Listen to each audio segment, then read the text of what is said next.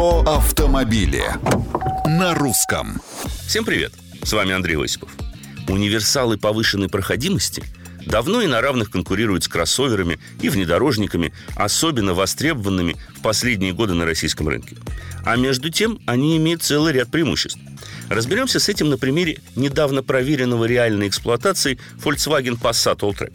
Прежде всего, этот автомобиль никак не напоминает слона в посудной лавке, даже на загруженных городских улицах. И назвать его сараем на колесах язык не поворачивается. Он выглядит элегантным и солидным одновременно.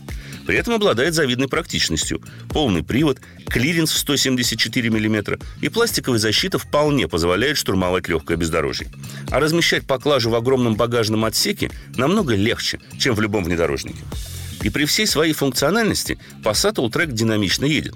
Двухлитровый мотор выдает 220 сил и 350 ньютон-метров крутящего момента, что дает возможность ускориться до 100 км в час за 6,8 секунды.